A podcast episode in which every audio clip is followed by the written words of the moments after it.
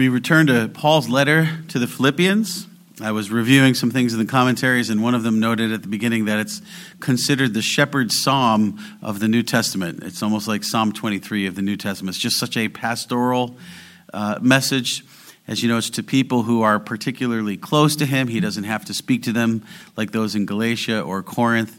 Uh, there's such uh, a long term history here of serving together, loving one another, working well together. And uh, chapter four, he's giving mostly just some final address. Um, there does seem to be some connection to what he's saying, but it's kind of like the end of Romans 15 and other epistles where he kind of is giving um, a number of things that are not unrelated, but they're almost standalone things, just to remind them as as the letter's closing and and uh, they will part, so to speak.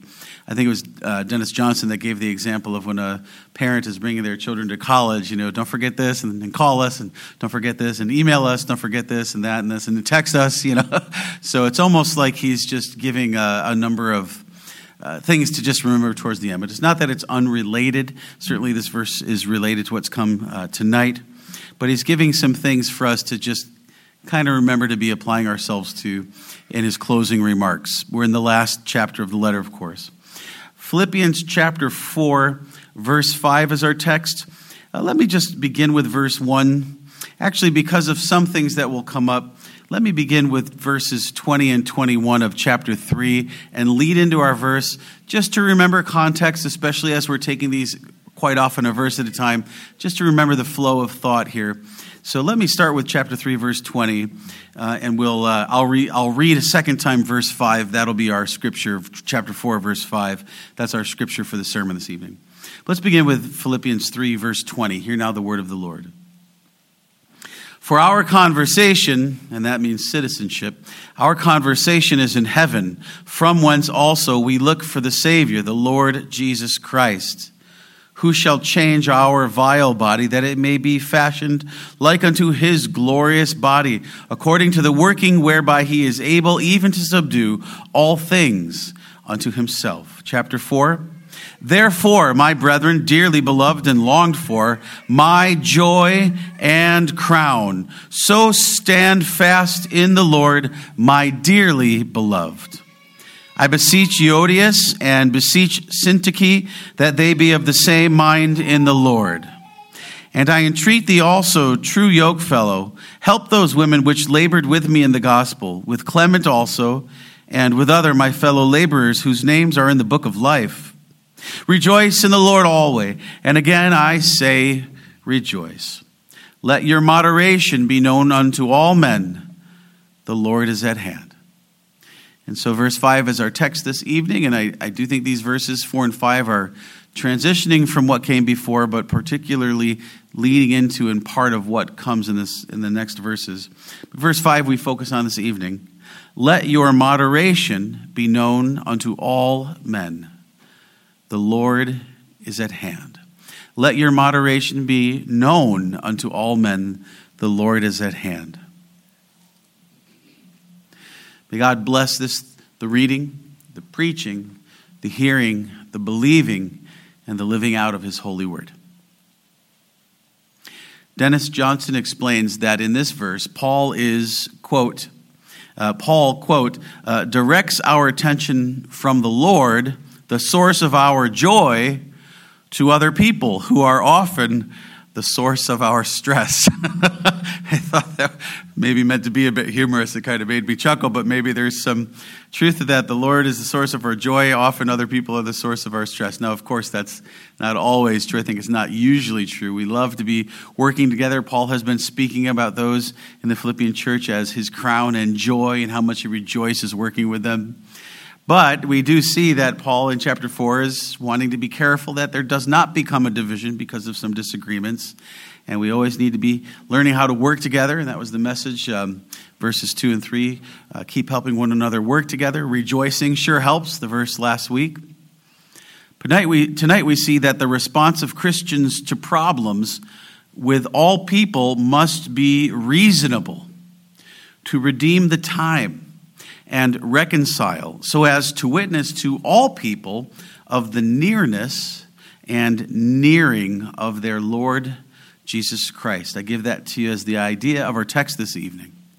The response of Christians to problems with all people must be reasonable to redeem the time and reconcile so as to witness to all people of the nearness and nearing of their Lord Jesus Christ.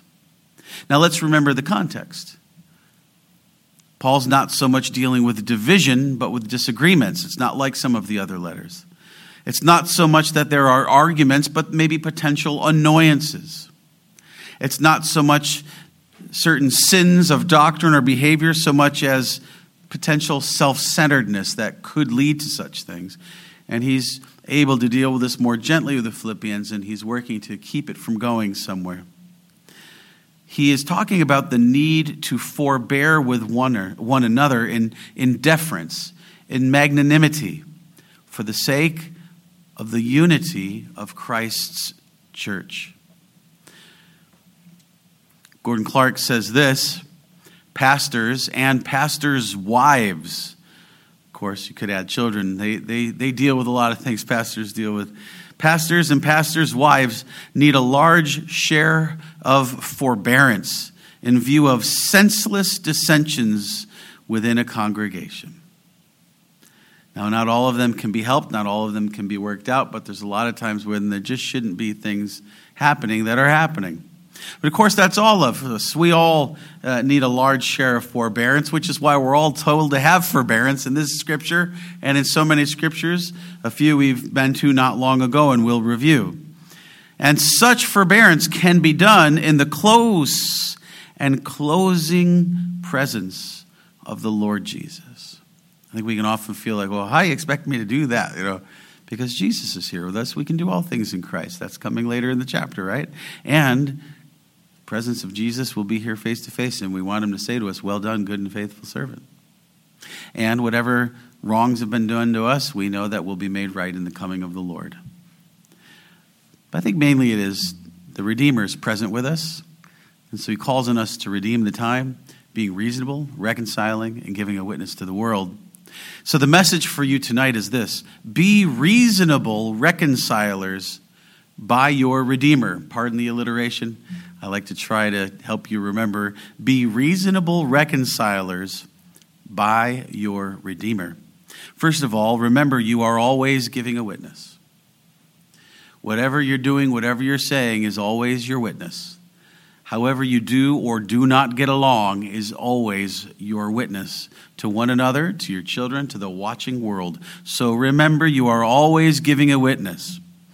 And when our children learn how to play nice and share in the sandboxes of the world with their siblings and especially with strangers, other parents take notice and will often uh, make some kind of an encouraging comment because it's a pleasant thing to experience and it's an observation that is praiseworthy. And that's, I think, part of what Paul's talking about to us tonight. Let it be known let it be that the kind of thing we've been talking about in all these chapters would be known by others, would be known and experienced by the world, that you are in the world, but not of it. And may the way you know how to work together be a witness, be known by experience recognized in a sense of coming to know by personal experience. So, whatever other people might say about a church or a person or a people, people who know and work with you directly and observe you together, you say, I don't know what you're saying. I love those people. Give a witness to all men, Paul says. Be known to all men. May your moderation be made known to all men. This is our corporate testimony, how we happily handle issues together with the ministry of reconciliation. Now, remember, the ministry of reconciliation is what it is to be new creatures in Christ. 2 Corinthians 5 17 to 18. If you're truly a new creature in Christ, then you have, above all things, the ministry of reconciliation. It's one of the way we give a witness that we're able to actually work things out and be reasonable. And if we lack that ability, it says a great uh, testimony, perhaps in the negative, about where we really are with Christ and where we really are with His church. Being unreasonable, unwilling to reconcile, unwilling to meet and talk things out. Paul's warning against that. And he's not even dealing with the big issues here. He's just dealing with, you know, they don't do it the way I do it. I just find their mannerism annoying, whatever. Just, you know, smaller things that could become big. He's wanting us to be willing to deny our own way of doing it. And I think for you, just as me, if you really are honest, it's like, oh, I really want to change it the way I think it should be done. Just leave it alone. You know, just leave it alone. It doesn't always have to be done your way. This is not Burger King. Okay, you know, if you don't want pickles on your Whopper, you can have it that way, fine. But you know, you don't always have to have everything the way you want it in church or in life. And uh, you know, I gave you that example of Fernanda and I have very different tastes as it t- comes to decoration, and we defer to one another, and we learn how to find things that satisfy us both. And sometimes just look, you choose this time. That's what Paul's talking about. You know, because it's really that's really the foundation. So many bad things can come out of little things, right? It's often the little things. So that's, that's what he's talking about tonight. He's not dealing with uh, the difficult doctrines and uh, wicked worldly practices. He's done that. He's done with that in chapter 3. It's not the only thing he's talked about, but he's dealt with those things. This, he's coming back to chapter 2, really the idea of working well together in a, in a pretty good context that already exists. That he's rejoicing with them over and thanking them over as he's thanking them for their gift to the ministry and is sending Epaphroditus to see how he is, sending Epaphroditus back to let them know how he and Epaphroditus is because he almost died you know, working, considering one another's needs, even taking the trouble for that kind of difficult travel just to get back and communicate with them. It's a, it's a very positive thing here with the Philippians. But he's, he's wanting it to stay that way, and that's, that's what he's talking about. Just as new creatures, keep being reasonable, reconciling, working things out. Let's not, let's not let anything get us distracted from the main thing of the gospel mission. Uh, he says, Let your moderation be known unto all. And the word your is plural. That's something that we don't recognize as quickly in our English and the way English has changed over the years, but uh, it's plural. It's like uh, y'all or all y'all in Texas or yins in Pittsburgh. Uh, let your, that is all of your um, moderation be known unto all. So it's the idea of a corporate identity before the world, a witness as a church, as the church, and with other churches before the world. Gordon Clark reminds us that Paul is writing in prison, and his ministry to the Philippians originally landed him in prison. Acts 16. There he and Silas sang at midnight, and the doors were opened miraculously, and they could have left, but they stayed. And the jailer called out, was crying, and he was going to kill himself. And they called out and said, Don't harm yourself. And this was a witness to the jailer their solidarity and their concern for how he was was a witness. And so he became a part of the early Philippian church. Their witness was not one of retaliation. They could have been a little bitter with him. It was of consideration. Let's win the guy over together. Let him, hearing, let him hear us rejoicing and again rejoicing at midnight in prison, singing. It was so much that it converted the jailer and his whole household.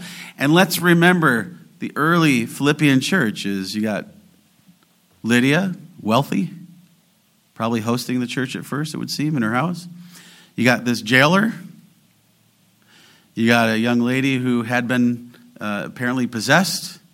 It's kind of a motley crew, if you would, which I think we could say that we're all from different backgrounds. And so the idea is they're not, they're not all, and then you got, now we're hearing these names, uh, Euodias and Syntyche, are, are probably names that demonstrate they're probably uh, more in a, in a higher level of society, as apparently Lydia would be.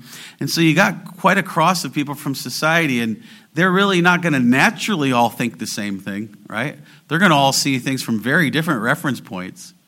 And Paul is saying, don't let those things keep you from working together. Be a witness, a corporate witness together of how you, from all these different backgrounds, all these different ways of looking at life, by your own cultures you come from, by your own just ways of doing things, let them see how you can work well together. And that's going to need moderation.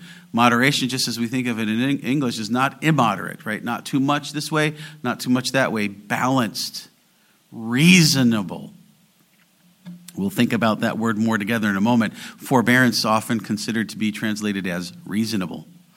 But right now, we're noticing that we would just be giving a testimony. You know, in the Old Testament, one of the Hebrew words for the congregation is the testimony.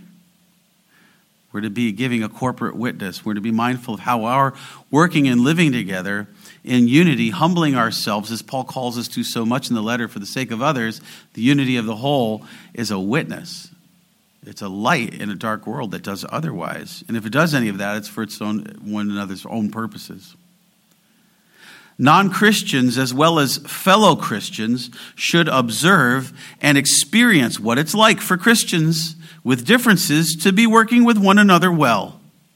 And they should even know what it's like to work with Christians in different ways, particularly the marketplace, and recognize how Christians in the marketplace know how to get along with others. We ought to be the peacemakers, right? We ought to be the ones that are reasoning and saying, let's talk, guys, let's work this out. And, you know, when we have our own uh, problems with someone, we want to try to work it out and be reasonable, not run away and be mad.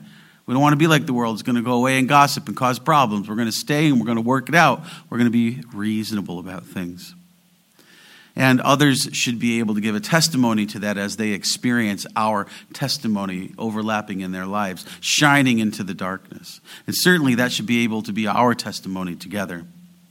And again, it's not that it is without difficulties or challenges, but it's working them out to not have division. Now, again, this is not talking about main doctrines and practices, clear things taught in the Word. It's talking about our working with one another as people with our different personalities, you know, and our different ways of doing things. We are to be able to re- be reasonable and redeem the time, to be able to reconcile. And that's different from the way of the world. We're to be the light of the world, the salt of the earth. This is about bearing a witness of forbearance. And forbearance is what Paul is calling us unto again. So give a witness that you are reasonable, that you want to reconcile, you want to work things out, redeem our times. You are always giving a witness. Give a witness that you are reasonable.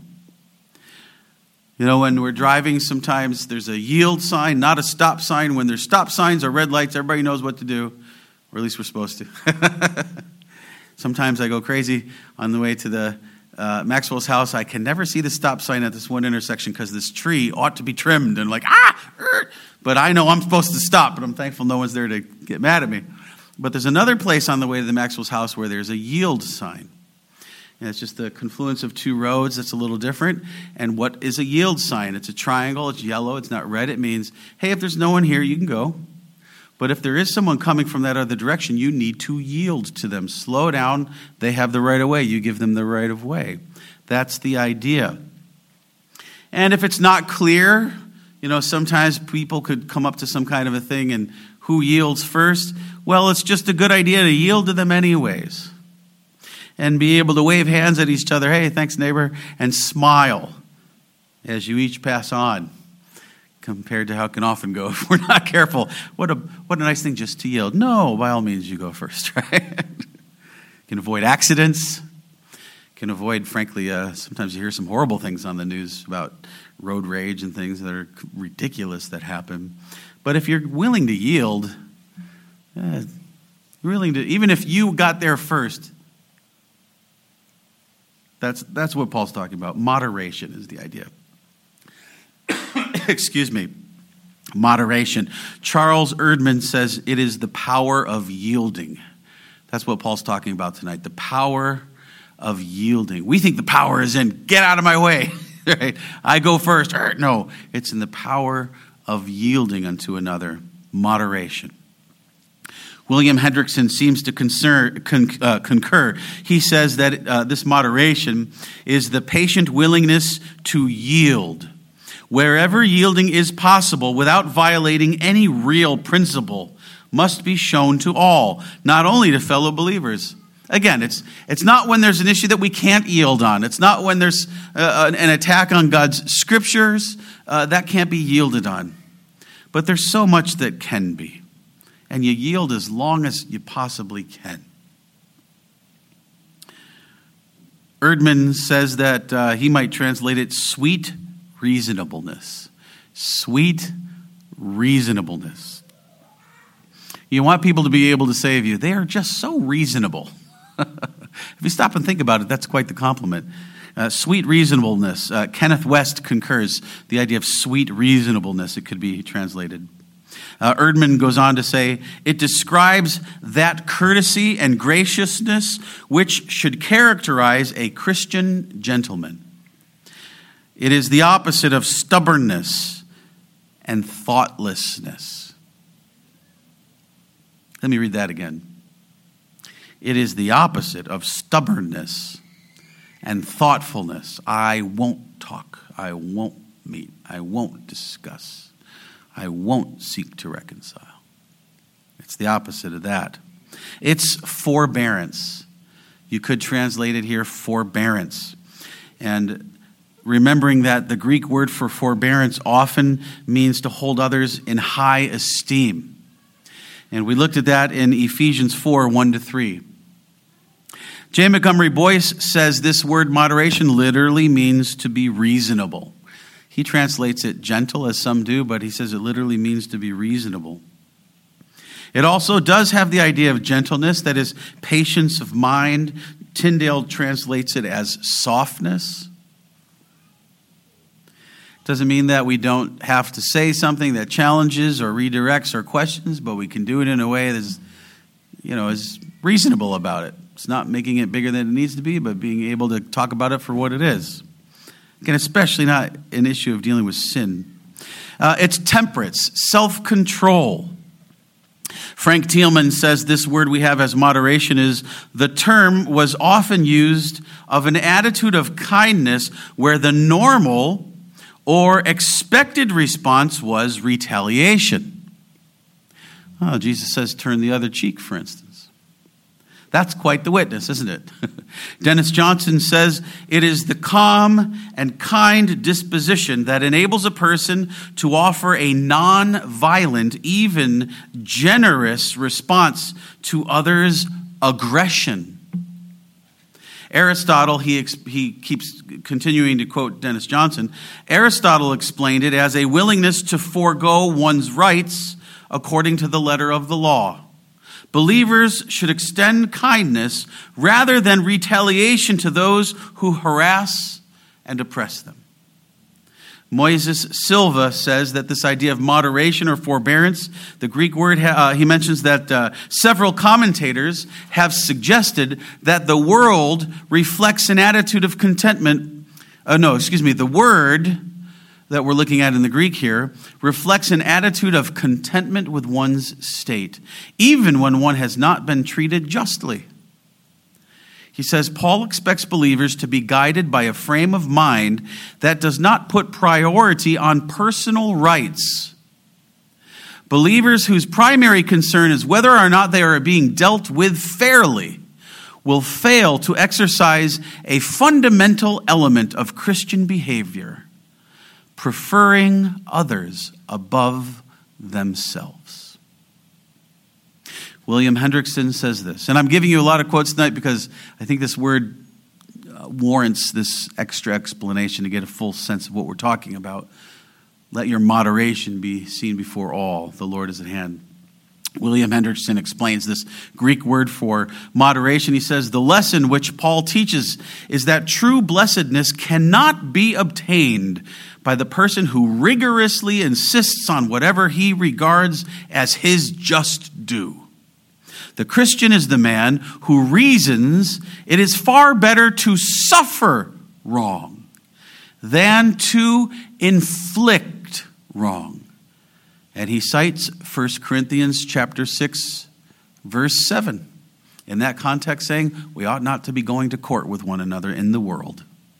We ought to be able to work things out together.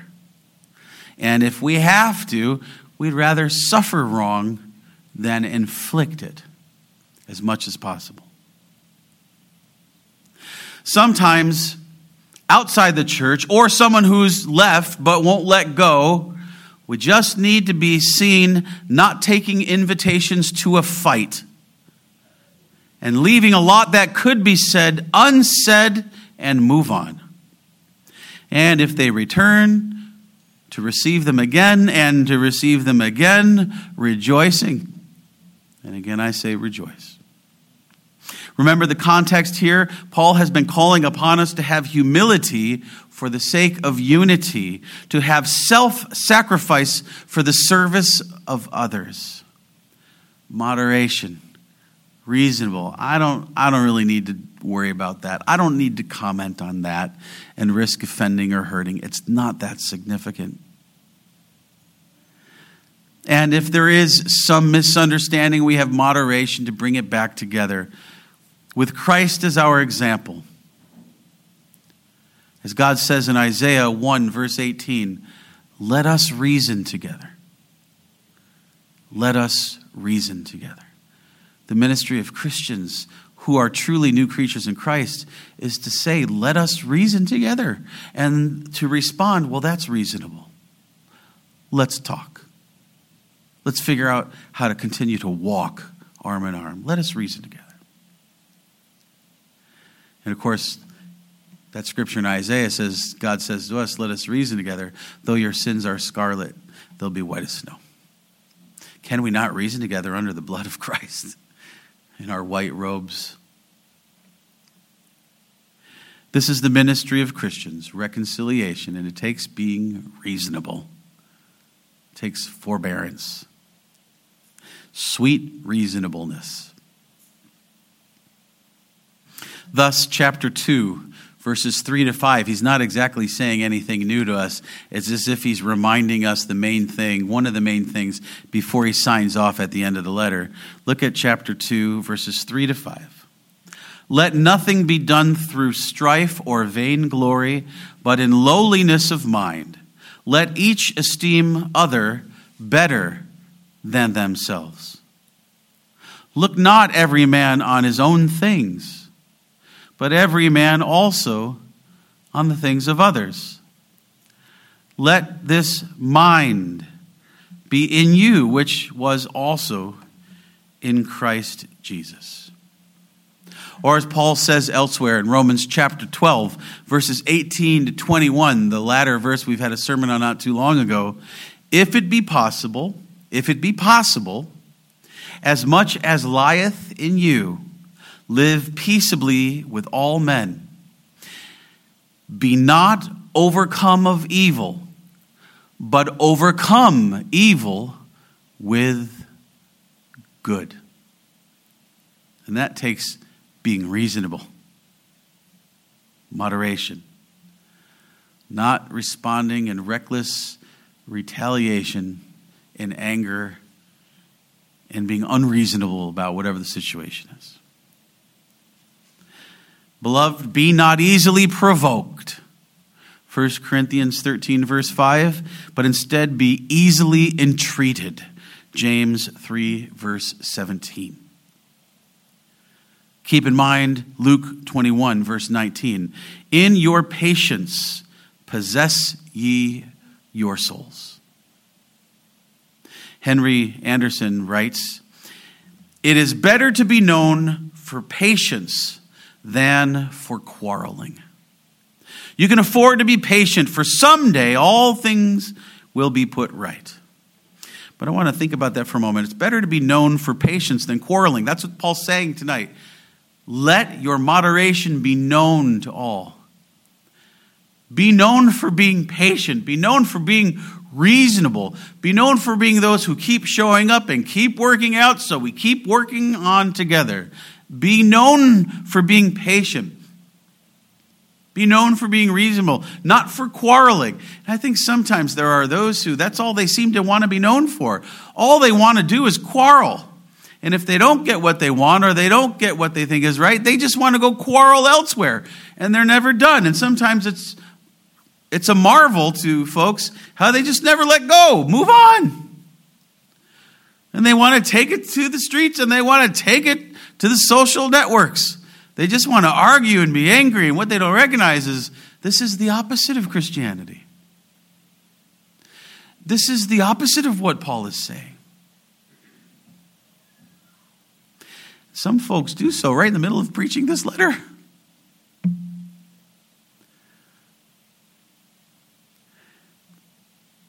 Don't be known for quarreling. Don't be found on the internet or elsewhere just always being the one arguing and bitter, and mad, and divisive. Be known for being reasonable. Be known for being patient. Again, Henry Anderson, it is better to be known for patience than for quarreling. Now, you know that Jesus says, Sometimes people will say all kinds of things against you falsely for my sake. Rejoice. I meant to bring the scripture up last week. Rejoice again always. Again, I say rejoice. How can we rejoice even when things are bad? And Jesus says, Rejoice. Blessed are you when people say bad things about you for my sake. Such were the prophets before you. But we don't want to be known for quarreling because it's true. We want to be reasonable. We want to be reasonable in how we work with other churches, more or less pure. We want to be reasonable in how we seek to be part of a presbytery and to work within a presbytery. Reasonable, being able to defer or uh, dissent without division. Reasonableness to bear unity together as we forbear and have that witness. For Christ, he says, you can afford to be patient, for someday all things will be put right. And it is Christ who made you right, and it is Christ who will make all things right by whom you can and to whom you ultimately give your testimony. Give a witness that you are your redeemers. You are always giving a witness. Give a witness that you are reasonable so that you give a witness that you are your redeemer. You are your redeemers, and he is yours when you know your loved one is near and supporting you through difficulties, you can handle things with more happiness, more peace, and acceptance of difficulties, especially with their hug or perhaps a back rub and their voice of reassurance and confidence. You can handle things when others are against you because you have that nearness of that one who's there to care for you, care about you, you care about. And, and the thing is, Jesus is near, Paul says. This is how you can do it. This is why you can do it. Jesus is near. Now remember, Paul is writing this while he is distant, far away. But Jesus is near. He's with them. He's present and he's able to help. Help us to do it right and help us to make it through whatever wrongs have been done to us. The Lord is at hand, Paul says.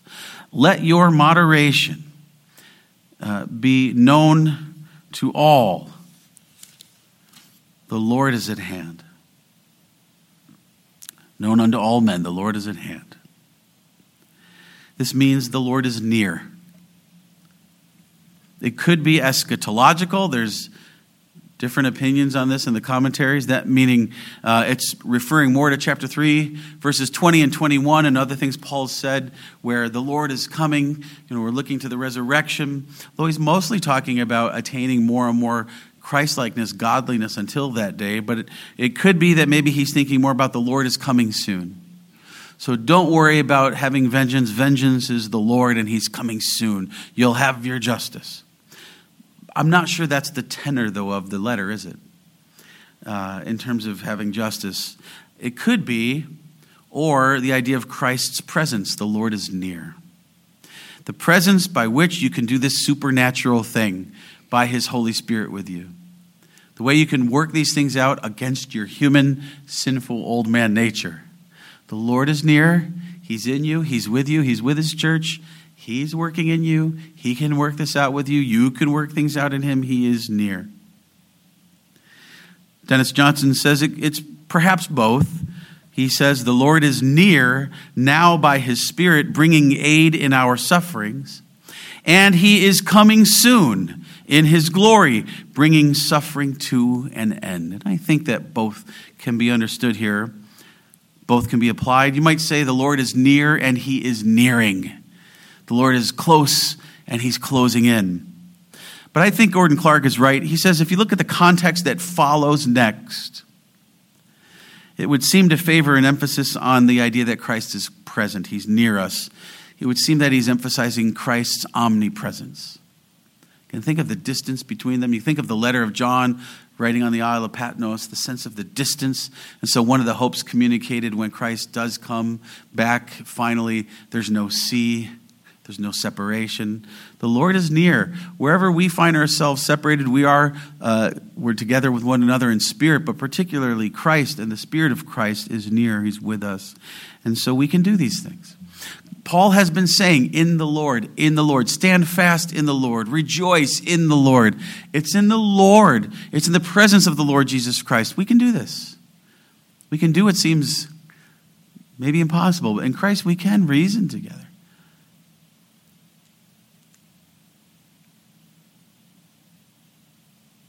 We're going to be talking about having peace and contentment in the moment later. It seems appropriate the presence of the Lord with us is being emphasized as closeness to help us do that. And of course, look back to chapter 1, verse 6. This, this idea of God's nearness working within us is, an, is a motivation for us. Um, chapter 1, verse 6 being confident of this very thing, that he which hath begun a good work in you will perform it until the day of Jesus Christ. God is doing a good work in you at the moment. You can do whatever He's calling you to do. He, uh, you can do what you have done together. And as He gives a little bit of a, hey, let's just remember, put differences aside, Euodias and Syntyche and Clement, why don't you help them out a little bit? Sounds like they're already working it out. Real quick notice, let's move on now. Rejoice in the Lord again. I say rejoice. Let your moderation be known unto all men. The Lord is at hand his presence with us. He's working in us. This is encouragement to do what's being told to us. Uh, chapter 2, verse 12. Wherefore, my beloved, as ye have always obeyed, not as in my presence only, but now much more in my absence, work out your own salvation with fear and trembling. But how are we to do that? Verse 13. For it is God which worketh in you both to will and to do of his good pleasure. And they're being spoken to not just as individuals, but particularly as the church. To keep on keeping on, to keep on working well together, as they also work with Paul as they have for years, and he rejoices in them as his joy and crown. Let's maintain that testimony, Paul is saying. Just a little extra reminder maintain that witness by giving the witness of forbearance, reasonableness, sweet reasonableness, working together. The Lord is at hand, He's with you. It's not a problem. And you can think of what He's going to say in a moment. You can do this because the Lord is with you. But remember Psalm 23, verse 4 I won't fear because thou art with me. And of course, if the good shepherd is with one sheep, he's with the whole flock. If the good shepherd is with each of us dumb, stupid sheep, then by his presence we can work things reasonably together. Hebrews 13, verse 5. Let your conversation be without covetousness, and be content with such things as ye have. For he hath said, I will never leave thee nor forsake thee. Gabriel, pay attention. Now think about that. Be content with such things as you have because Christ is always with us. He's never going to leave us. Well, let's back to chapter 4 together. He's getting us ready for that. Let your moderation, you're able to work together, be seen before all men because Christ the Lord is here with you. He's present with you, and He will be with you in the end, and He will be coming back in the end for you, but you can do this in the meantime. Look at verse 11. Not that I speak in respect of want, for I have learned in whatsoever state I am, therewith to be content. Verse 13 I can do all things through Christ, which strengtheneth me. You can be content to work together well. Maybe they have this, you wish you had it. Maybe they don't do something the way you'd like it. You can, you can be content whether you have everything you want or you have nothing. You can learn to be that way. And how? Primarily because Christ strengthens you to do it. You can show your moderation to others and continue to give the witness that you have been giving. You can check yourself and bring yourself in just a little better, clean it up, tighten up a little bit. There's no big thing here yet, but you can do that as you've always been doing it. You don't have to let this thing drop now and divide and the house fall. You can keep doing it because Christ, the Lord, is at hand, because Christ is near. Christ strengthens you to be content no matter what's going on with one another. You can be content in yourself with Christ and thus defer to others and give up your own thoughts and rights, esteeming others better than yourselves and their concerns more important than yours. How do we do that? Christ is near. You can be content and thus reasonable to reconcile differences because Jesus is near his church. He is Emmanuel, God with us. Psalm 34, verses 18 and 22, as you sang this evening The Lord is nigh unto them that are of a broken heart and saveth such as be of a contrite spirit. The Lord redeemeth the soul of his servants, and none of them that trust in him shall be desolate. Psalm 145, verse 18 The Lord is nigh unto all them that call upon him, to all that call upon him in truth. He'll be near you and I as we call upon Him in truth, which is not to deny everything we've just talked about, but to do it and live it out. And trust we can, however uppity we might feel, because Jesus is near. And Jesus is in each of His sheep, and He's the good shepherd of the sheep. The sheep, plural, have the understanding. If God is with us, so near to us, no one can be against us and nothing can separate us from the love of Christ. And therefore, we can be for one another in unity with the issues that really don't matter much in the grand scheme of the gospel and Christ's kingdom and his presence that is at hand in him with us. J. Montgomery Boice writes this The sentence, this sentence, verse 5 of chapter 4, let your moderation be known unto all men, the Lord is at hand. He says, the sentence is a warning not to be unduly rigorous in unimportant matters. He is not talking about compromise with the world's standards or conduct. He is merely saying that those who profess the name of Christ should be a bit bending in their attitudes, especially where other Christians are concerned. The solution is the Lord Jesus Christ. It is He who will do in the lives of yielded Christians what we might judge impossible. Talk it out, work it out work well together. William Hendriksen offers uh, this, maybe we could say, loose translation of the verse. Let your big heartedness be known to everybody. Let your big heartedness be known to everybody. The first sentence. Or rather, beloved, be reasonable, be reconcilers by your Redeemer. The message for you this evening be reasonable reconcilers by your Redeemer. Let us pray. Lord God, you have reconciled us to you through Jesus Christ.